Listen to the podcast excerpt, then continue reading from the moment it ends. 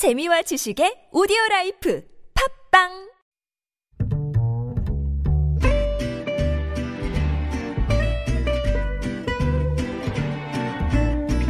Good evening, everyone. Welcome to the evening show. 러시아 선박 선원 무더기 확진에 전국 항만이 초비상입니다. 문 대통령이 오늘 수도권 방역 대책 회의를 열어 긴밀한 협력을 당부했습니다. 국회 조속한 3차 추경 처리도 거듭 촉구했는데요. 추경 심사하려면 원 구성이 급선무죠.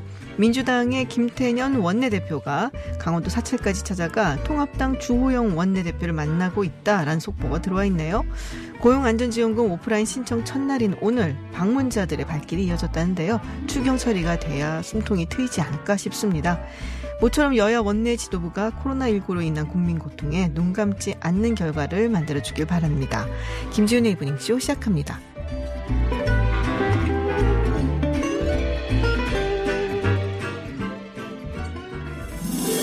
Welcome to Unfiltered. North Korea's latest CNN was given ex- 미국 오하이오 일본의 백색 국가 명단 should be on the air at 국내외 소식을 한 번에 들려듣는 뉴스 서울 타임즈 네, 서울타임즈 시간입니다. 오마이뉴스 박정호 기자 그리고 프레시안 곽재훈 기자와 함께합니다. 어서 오세요. 안녕하십니까. 네, 안녕하세요. 네, 유튜브 TBS FM 들어오시면 보이는 라디오로도 함께하실 수 있습니다. 자, 탈북민 단체 자유북한 운동연합이 어제 경기도 파주에서 대북전달 기급 살포를 했는데 강원도 홍천에서 발견이 됐어요. 네, 강원도 뭐왜 거기까지가 무역풍인가? 뭐죠?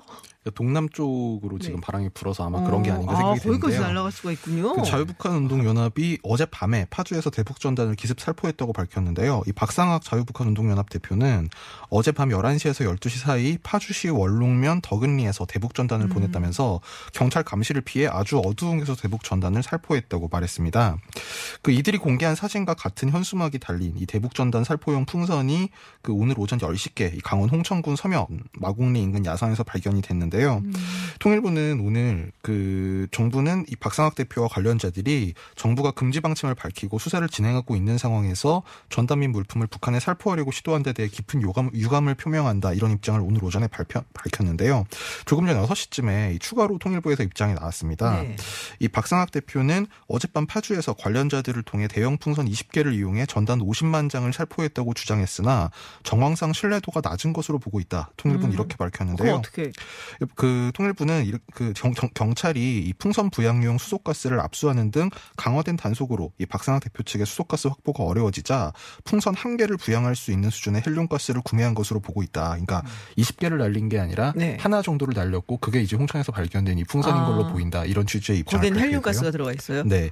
그리고 홍천에서 발견된 풍선에서는 이 박상학 대표 측에서 주장한 소책자, 달러 지폐, SD 카드 등은 발견 되지 않았다. 이렇게 밝혔습니다. 어. 이 통일부는 박상학 측이 대북 전단 물품 살, 등 살포 시도를 지속하고 허위 사실로 남북 간 긴장을 고조시키고 주민들의 생명 안전을 위협한 데 대해 엄중하게 대응할 것이다. 이렇게 밝혔습니다. 음. 아, 이게 헬륨가스. 보내지 말라고 계속 했는데 결국 끝내 보냈다는 걸 보면서 그것도 이게 홍천에서 발견됐다는 걸 보면서 이게 효과가 없는데 계속 날리는 거 아닌가 생각이 그 들더라고요. 홍천에서 발견될 거면은 사실은 위로 가는 것도 아니고 옆으로 가는 거잖아요, 이게. 그렇네요. 예, 예. 약간 이게 옆으로 가나? 풍선이 발견된 곳이 네. 파주에서 동쪽도 아니고 동남 쪽으로 약 그러니까요. 70km 네. 있습니다. 음, 음. 그렇군요. 이재명 지사가 지금 뭐 수사 의뢰한다고 얘기하고 있잖아요. 한 네. 네 곳인가요? 네. 네 곳에 대해 수사 의뢰한다고 했는데요. 뭐 네. 단, 단체를 보면 자유북한 운동연합 아까 말씀하신 그 단체고 또 순교자의 소리라는 단체고요. 큰샘 음. 그 쌀페트병 보내려고 했던 네네. 그 단체입니다. 그리고 북한 동포 직접 돕기 운동 대북 풍선단이란 단체에 대해서 어, 수사 의뢰를 한다라고 얘기를 했어요. 어떤 혐의인가 봤더니 사기 그리고 자금 유용 혐의입니다. 그러니까 왜 사기냐고 했냐면 대북전단 살포 행위를 북한 인권 활동으로 위장해서 비용을 후원받고 있다 이렇게 주장을 했어요. 그러니까 형법상의 사람을 속여서 재물을, 재물을 교부받거나 재산상의 이익을 취득한 거다 이런 주장을 펼치고 있는 거고요. 또 국가안보를 해치는 불온 자금 유입이 의심된다. 후원금의 용처가 불분명해서 횡령과 유용 가능성도 의심된다. 이렇게 경기도는 설명했습니다. 음, 그렇군요. 이거 뭐 수사를 해봐야 되는 그런 문제겠죠. 네. 자, 우리 국회 이야기를 좀 해보도록 하겠습니다. 지금 뭐, 금요일까지 민주당 원구성을 매듭 짓겠다 이런 얘기가 있고요. 또 김태년 원내대표가 주호영 원내대표 이제 사찰까지 찾아가서 만났다라는 얘기가 방금 들어왔는데 통합당은 일단은 18개 그냥 다 가져가라는 얘기잖아요. 예. 어저께도 얘기했지만 thank you 하고 왜 못 받는 것일지. 네. 주호영 원내대표가 오늘 또 이제 언론 한 두세 군데랑 전화 인터뷰를 네. 통해서 오늘은 아니지만 복귀 시점을 곧 결정에 발표할 것이다 음. 이렇게 얘기를 하면서 엉그 이 18개를 민주당이 다 가져가는 거냐 어떠냐 이제 이런 취지의 질문에 대해서는 언급하고 싶지 않다. 민주당 하고 싶은 대로 다 해보라. 이렇게만 얘기를 했습니다. 또 김종인 이 통합당 비대위원장도 오늘 당 재선 의원들과 오찬을 하면서 이 이미 협상은 다 끝난 셈이다. 네. 여당이 상임위원장을 다 가져가서 독재를 하려고 하니 우리는 야당 몫인 정책 비판, 대안으로 나아갈 수밖에 없다. 이렇게 얘기한 걸로 알려졌습니다. 그렇군요. 여당은 어떻게 한대요? 지금 추경 심사하려면 어떻게든 뭐 네. 진행을 해야 될 텐데요. 그 방금 들어온 속보 아까 말씀하셨듯이 네네. 김태년 원내대표가 사찰에 가서 강원도 사찰에 네. 가서 주호영 원내대표를 만났습니다. 4시 45분에 만났다고 했는데 국회 정상을 위해서 대화를 나눴다고 했거든요. 그 어떻게 얘기가 됐는지 모르겠지만 지금 민주당 입장은 오늘 사실상 최후 통첩을 했어요. 네. 어, 이 김태년 대표가 당 원내대책회의에서 통합당에 양보할 만큼 양보했다. 음. 기다릴 만큼 기다렸다. 망부석도 아니고 더 이상 음. 얼마나 더 기다려야 하냐 이런 얘기까지 하면서 아, 집권당으로서 선택하고 결정하겠다. 그 음. 결과에 책임지겠다라는 얘기를 했습니다. 어, 그럼 18개 다 갖는 걸로? 뭐 그럴 수도 있다는 예. 거예요. 그러니까 제가 어제는 약간 당 내에서 여러 가지 얘기가 있고 에이, 뭐왜 이래요? 통합당에서 사과나 유감 표명 있으면은 18대 0까지는 아니고 뭐, 네. 뭐 어떻게 할 수 있다라고 얘기했는데요. 오늘 다시 좀 제가 전화를 좀 돌려보니까 강경한 입장이 아, 좀 많아졌더라고요. 네. 어. 18대 0 다 가져오는 게 낫다라는 얘기를 하는 음. 건데요. 왜 그런지 좀 분석을 해봤더니 여론이 나쁘지 않다는 거예요. 어. 민주당이 봤을 때 지금 우리나라 상황이 너무나 안 좋기 때문에 안보 위기, 경제 위기, 음. 코로나 위기 때문에 일하지 않는 국회를 국민들이 용납하지 않는다는 음. 그런 여론을 좀 파악을 한 것 같아요. 그래서 오늘 이렇게 강하게 좀 얘기를 하고 있고 어, 김영진 이 민주당 원내수석의 의원들에게 목요일, 금요일 중에 원구성 협상을 마무리할 거다. 그러니까 한 시간 이내 거리에서 대기해달라. 이렇게 또 얘기를 했습니다. 아, 그래요? 그러니까 이번 주에는 어떻게든 하겠다는 거고 네. 오늘 김태년 원내대표가 박병석 국회의장도 만났거든요. 그래서 이번 주에는 좀 우리가 음. 처리해야 된다 이런 입장을 전했고 물론 박 의장은 여야가 협상을 계속 해보라는 얘기로 마무리했지만은 민주당의 입장은 강경하다 라고 음. 볼 수가 있습니다. 그러니까 당에서 이렇게 계속 강경노는 언론에 나와서 뭐 아까 그 말씀하신 기, 그 김영재 원내수석 부대표도 그렇고 뭐 백혜련 의원 등등이 라디오에 나와서 이 강경론을 얘기하고 네. 한편으로는 김태년 대표가 오늘 박병석 의장 찾아가서 만나고 또 김태년 저 주호영 원내 대표 를 네네. 찾아서 강원도 절까지 가고 이제 이게 뭔가 어떤 그 실제로 이제 강행을 하기 위해서 어떤 준비 작업을 지금 차- 음. 차곡차곡 명분을 쌓아간 작업이 아닌가 이제 이런 생각도 좀 한편으로 우리 한. 거 다 해봤어? 뭐 약간 네, 이런 네. 거군요, 그러니까. 그리고 그 이면을 보면 이제 아무래도 일요일에 문재인 대통령이 청와대 그 홍보수석을 통해 그 소통수석을 통해서 비상한 비상한 방법 이제 이렇게 주문하고 오늘 또 이제 그 국무회의를 통해서 빨리 추경을 네. 처리해달라 이렇게 얘기를 한 것도 여당의 지금 음. 내부 여론이 좀 돌아서는데 영향을 미치지 않았나 싶습니다. 이제 시간이 없습니다. 이, 이 음. 국회가 이번 국회가 7월 3일까지거든요. 그때까지 통과가 안 되면 뭐 계속 늘어질 수밖에 없으니까요. 음, 더 이상 뭐 기다릴 수 없다 이런 입장입니다. 알겠습니다. 자, 김종인 비대위원장이 어제 그랬었나요? 알만한 네 사람이 대선 주자로 나올 거다라는 이야기를 하면서 근데 초선 의원들하고 오찬을 얘기하면 백종원 씨를 언급을 했어요.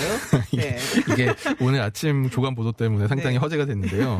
그러니까 어제 이런 얘기를 한 건 아니고 지난 19일에 19일 에 예, 김종인 위원장이 네네. 통합당 초선 의원, 비례대표 초선 의원들과 오찬 간담회를 한 적이 있는데 음. 이제 이 자리에서 김 위원장이 차기 대권 주자는 좀 호감도가 높은 인물이 돼야 된다 음. 이런 취지로 얘기하는 중에 같이 밥 먹던 의원들한테 백종원 씨 같은 분은 어때요? 이렇게 물어봤다는 아, 겁니다. 진짜요? 네. 그러니까 참석자들이 뭐 올 수만 있으면 좋죠. 뭐 지난 총선 때 뭐 여당 그러니까 민주당에서 강남 공천을 준다고 했는데 뭐 거절했다고 들었다 이- 음. 이런 얘기를 전하니까 민주당에서요? 이- 그러니까 저도 확, 소문이 있었다. 확인한 건 아니고 어. 이제 그 통합당 초선 비례 의원들이 김종인 대표에게 얘기하기를 네네, 그렇게 얘기를 그렇게 한다고 하는데. 음. 그랬더니 그, 그 김종인 위원장이 백종원 씨는 남녀노소 모두 좋아하는 분인 것 같고 싫어하는 사람이 없네요. 뭐 이렇게 음. 얘기하면서 웃었다는 겁니다.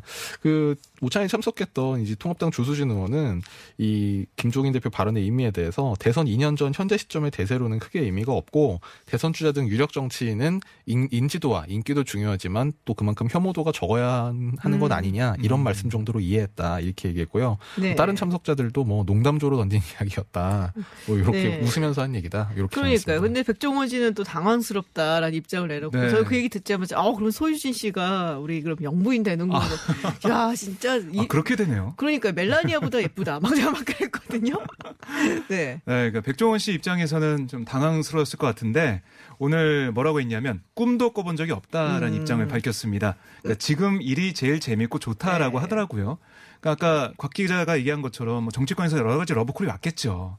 근데 지금 일이 좋고 음. 뭐 특히 대권 같은 경우는 꿈도 꿔본 적이 없다라는 입장이고요. 네. 그러니까 이게 너무 당황스러운 얘기라서 웃어 넘겼는데 보도가 회자가 많이 돼서 혹시 그러니까요. 오해가 네. 오해받는 일이 생길까봐 입장을 내놨다라고 했습니다. 이게 작년 국감에 한번 국회에 왔잖아요. 맞아요. 네, 작년과 그- 재작년. 저- 저는 팬이라서 그 이- 매주 텔레비전 하는 거 찾아보는데 음. 국회에서 와서 이제 증언할 때 보니까 상당히 좀 이렇게 굉장히 불편한 것처럼 이렇게 딱 굳어, 예, 굳어 계시더라고요. 그렇죠. TV에서 보던 모습이랑 되게 달라갖고. 음. 그래서 그냥 하시는 좋아하는 일 하시게 놔두면 음. 되지 이제 언급하는 게 별로 좋아 보이진 않았습니다. 네, 그냥 네. 저한 일 하세요. 그냥.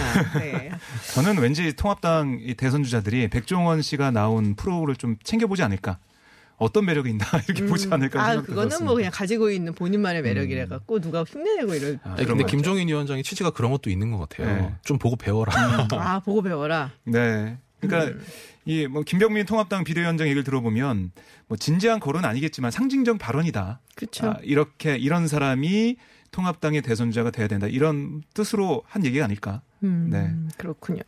자, 그 와중에 이거는 뭐 또 사실은 축하할 만한 일이기는 하죠. 통합당 전, 정진석 그리고 박덕흠 의원이 사돈이 되었다. 일단은 뭐 축하를 어. 할 일이죠. 예. 뭐, 네, 자녀분들의 결혼이니까요. 놀랐습니다. 현역 의원끼리 이렇게 네. 사돈을 맺는 경우가 많지는 않죠. 있긴 있었지만. 네, 있긴 네. 있었죠. 그러니까 일단 이 정진석 의원, 박덕흠 의원이 지난 21일 오후에 이제 광진구의 한 호텔에서 이제 자, 자녀들의 결혼식을 올렸다고 이제 오늘 의원들한테 문자 메시지를 보내서 음. 어. 당수석 의원들도 실제로 많이 몰랐다고 해요. 어.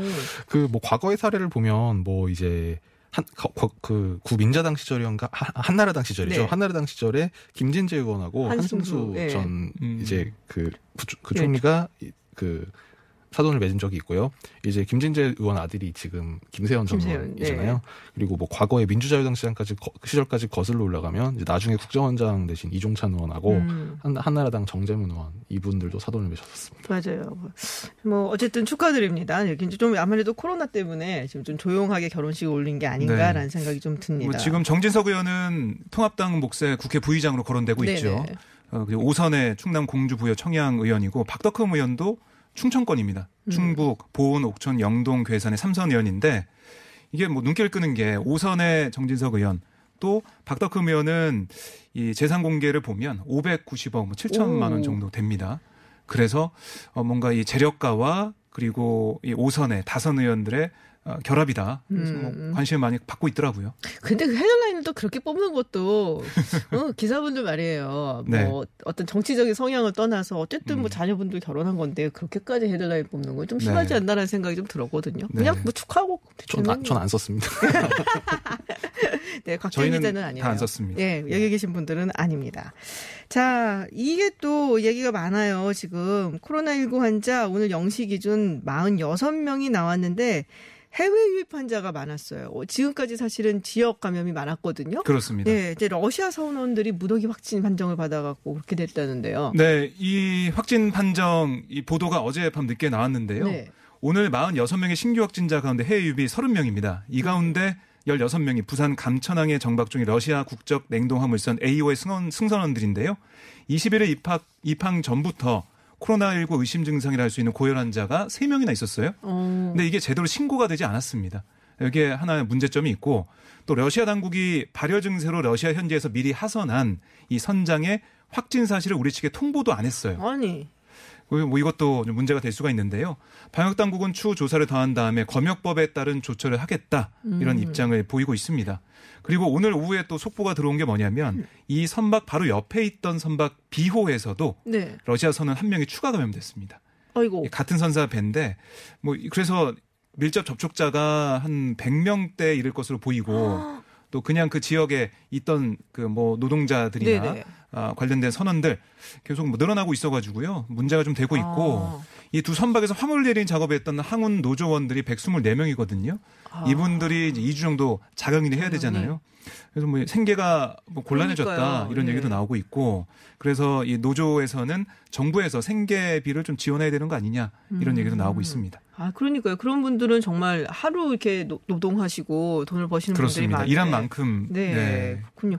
아, 러시아 지금 뭐 제가 뉴스 보니까는 푸틴 대통령 크렘린궁에는 무슨 방역 터널이 있어갖고 거기서 뭐 전혀 그러니까 코로나의 영향을 받지 않게끔 만들어놨다 뭐 이런 얘기까지 나오더만 네. 아 러시아 뭐 이러면 안 되죠. 그럼 우리 여기 너무 우리 하루 일하던 노동자분들인데 생계가 진짜 막막해지는데. 뭐 지금 뭐 이탈리아 음. 뭐 중국 배 여기서만 배에 올라가서 검사하고 이렇게 했었는데 네. 음. 검사를 좀 강화를 해야겠다. 러시아 배도 검사 강화해야 된다. 이런 얘기가 나오고 있습니다. 그렇군요.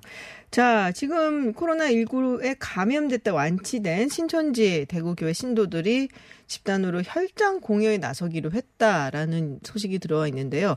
이 혈장 공여를 한다 어떤 의미인가요? 아 이게 이게 왜 중요하냐면요. 음. 지금 그 보건 기관과 이제 제약회사에서 혈, 그 코로나19 혈장 치료제 개발을 지금 하고 있어요. 네. 근데 이제 이게 그 샘플을 많이 확보할수록 개발이 더 쉽게 진행이 될수 음. 있는데 혈장이라는 게 이제 혈액 속에 네. 적혈구, 백혈구를 제외한 이제 밝은 물 같은 성분을 얘기하는 건데 이게 지난 주까지만 해도 이게 그 기증자 수가 별로 많지가 않아가지고 개발이 좀 이렇게 늦어져서 좀 정부에서 홍보가 많이 필요한 게 아니냐 음. 이런 지적도 있었습니다. 그래서 뭐 이 그 헌혈을 하려 그래도 뭐 할 수 있는 병원이 주로 수도권에 집중돼 있어서 지방에서는 할 수도 없다 막 이런 얘기도 있었는데요.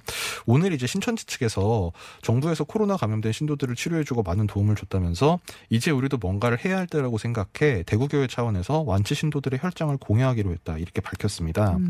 이 신천지 관계자는 신도들에게 이런 취지를 설명하고 동의를 받게 됐다고 밝혔는데요.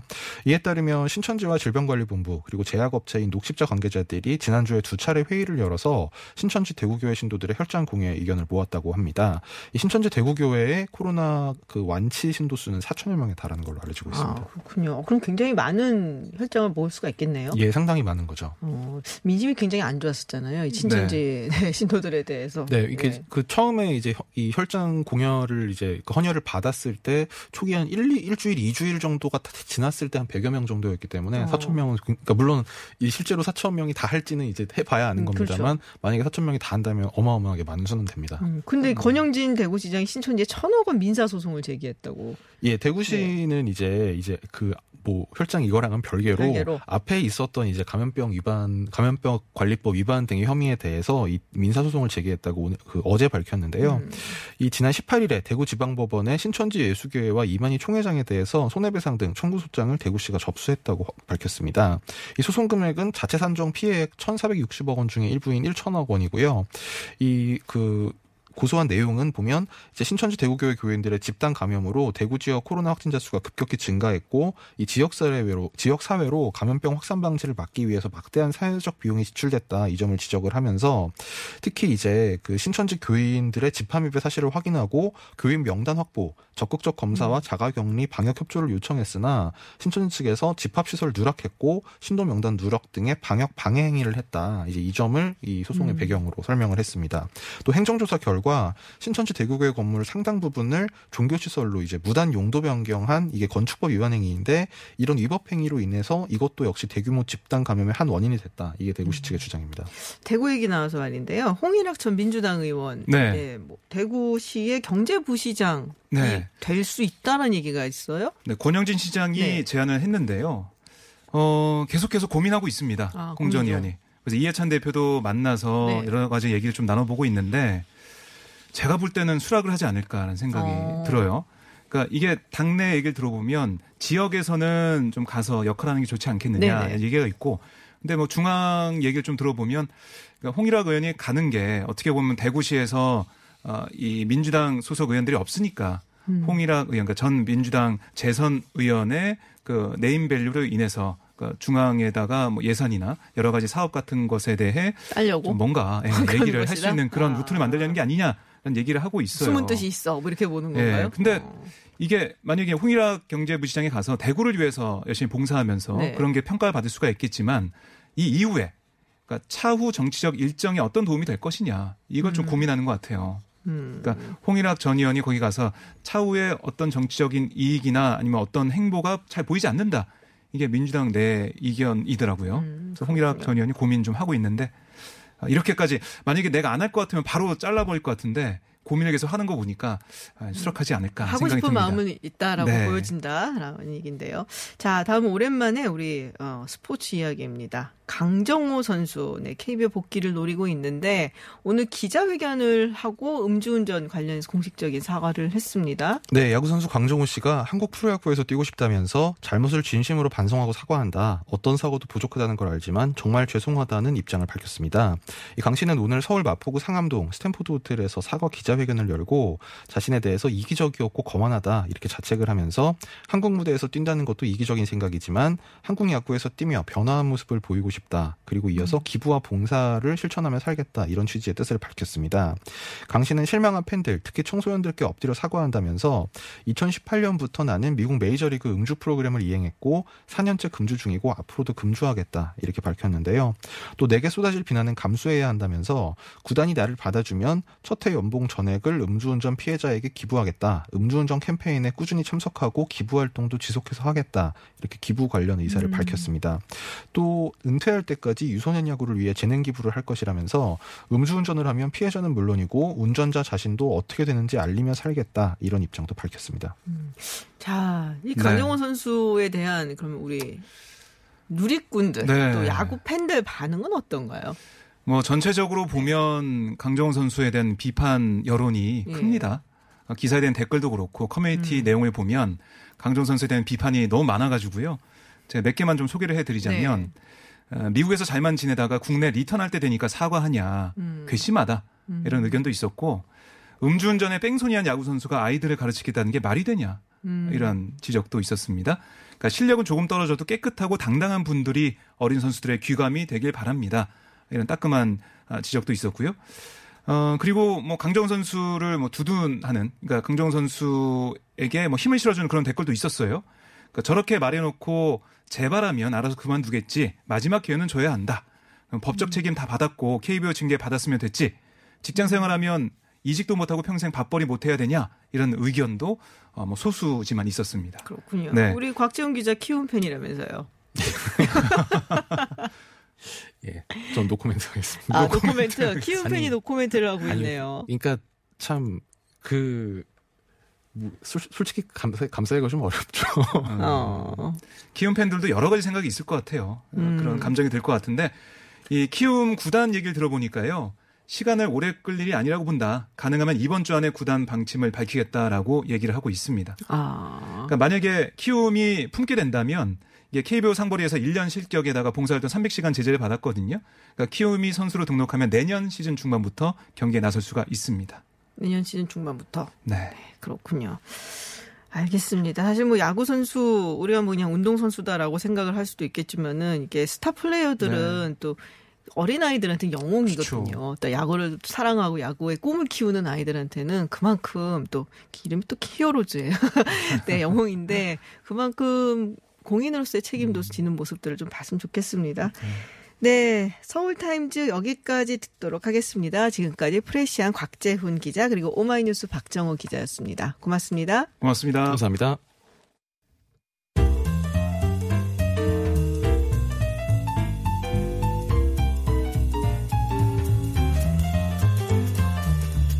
세상은 넓고 뉴스는 많고 뭔가 색다른 뉴스가 필요할 땐 김지윤의 이브닝 쇼.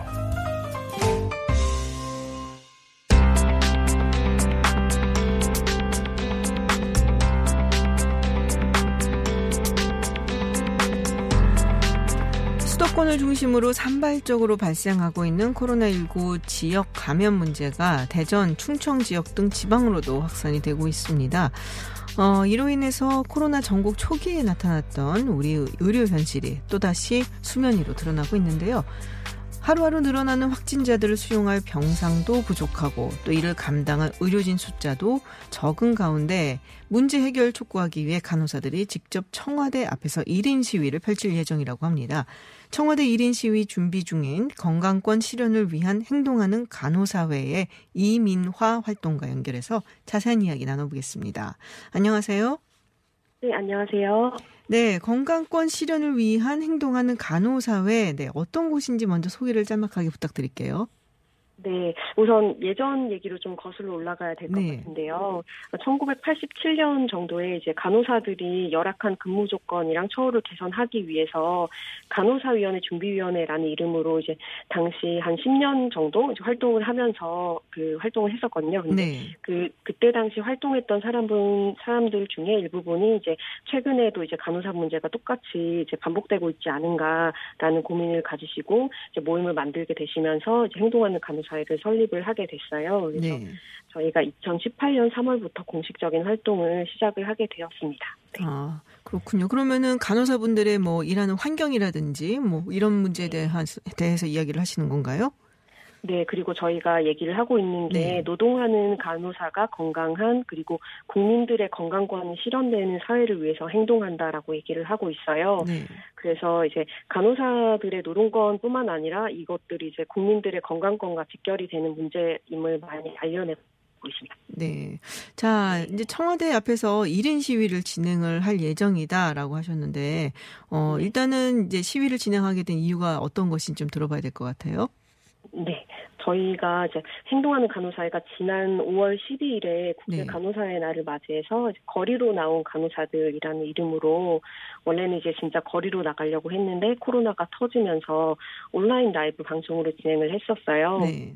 그래서 그 방송에서 왜 간호사들이 일을 많이 그만두는지 그리고 코로나19 환자를 보는 간호사들의 고충이 어떤 것이 있는지 또 어떤 게 바뀌어야지 이런 현실이 달라질지 이런 것들에 대해서 이야기를 했었고요. 그리고 그 사업의 이제 후속 사업으로 청와대로 찾아간 간호사들을 다시 또 열게 됐습니다. 그래서 지금 저희가 주장할 내용은 2차 팬, 코로나 이제 2차 팬데믹이 곧 다가온다고 하는데 네. 그것을 대비해서 약 지금까지 4개월 정도 이제 코로나랑 싸워온 간호사들 그리고 코로나 환자를 보지 않았어도 이제 묵묵히 제자리를 지켜왔던 간호사들이 모여서 이런 코로나, 코로나 2차 팬데믹을 대비하기 위해서 우리가 어떤 요구를 하면 좋을지 그런 요구들을 정부에게 알려내는 것입니다. 어, 어떤 요구를 하시는데요? 어, 총 다섯 가지 요구가 있는데요. 네. 일단은 저희가 이제 얘기를 제일 얘기를 많이 하는 게 인력 문제가 제일 심각해요. 그래서 네. 간호사 한 명당 환자 수를 좀 더 낮추는 방안으로 간호사 배치 기준을 강화하라라는 요구를 할 예정이고요. 그리고 간호사들이 안전하게 일할 권리를 보장하라 이런 요구를 할 예정이고 세 번째는 어, 간호사들이 제대로 된 교육을 받지 못하고 있어요. 간호 학생 때도 그렇고 신규 간호사 때도 그렇고 외국에 비해서 너무 짧은 교육을 받고 있어서 그 교육 시스템을 보장을 하라 그런 요구와 그리고 네 번째로 감염병 대응 세부 지침을 마련하라라는 요구가 있고요. 이것은 이제 질본에서 그 지침들을 주기는 하였지만 이제 병원에서 세부 지침을 마련하지 않아서 간호사들이 힘들었던 케이스가 있어서 그 건에 대해서 얘기를 할 것이고 마지막으로 공공병원 설립을 요구하는 이총 다섯 가지 요구를 할 예정입니다. 그렇군요. 근데 말씀을 들어보니까 어, 감염병 세부 지침을 마련을 하라라는 이거 외에는 사실은 코로나19와 직접적인 관련이 있다기보다는 이제 전반적으로 이 간호사분들이 일하고 있는 환경이나 뭐 이런 처우라든지 이런 부분에 대해서 더 집중이 되어 있는 것 같아요. 네. 그런데 저희가 느끼기에는 사실 일상 코로나가 있기 전에도 간호사들이 엄청나게 힘든 그 노동 강도와 그리고 어, 말도 안 되는 이제 간호사 한 명당 좀 심하게는 40명, 50명까지 담당을 해야 한다든지 그런 식의 인력 문제를 굉장히 많이 겪고 있었어요. 네. 그리고 인력 문제를 중심으로 파생되는 여러 가지 문제들이 있었는데 그것들이 코로나가 음. 터지면서 좀 더 겉으로 드러나게 된 거라고 생각을 하고 있어요. 네. 코로나19가 터지면서 그 인력 문제가 네. 수면 위로 많이 떠올랐다라는 말씀이신데, 아, 그러면 네. 인력 문제 그 부족하다는 말씀이신데, 어느 정도로 심각한가요?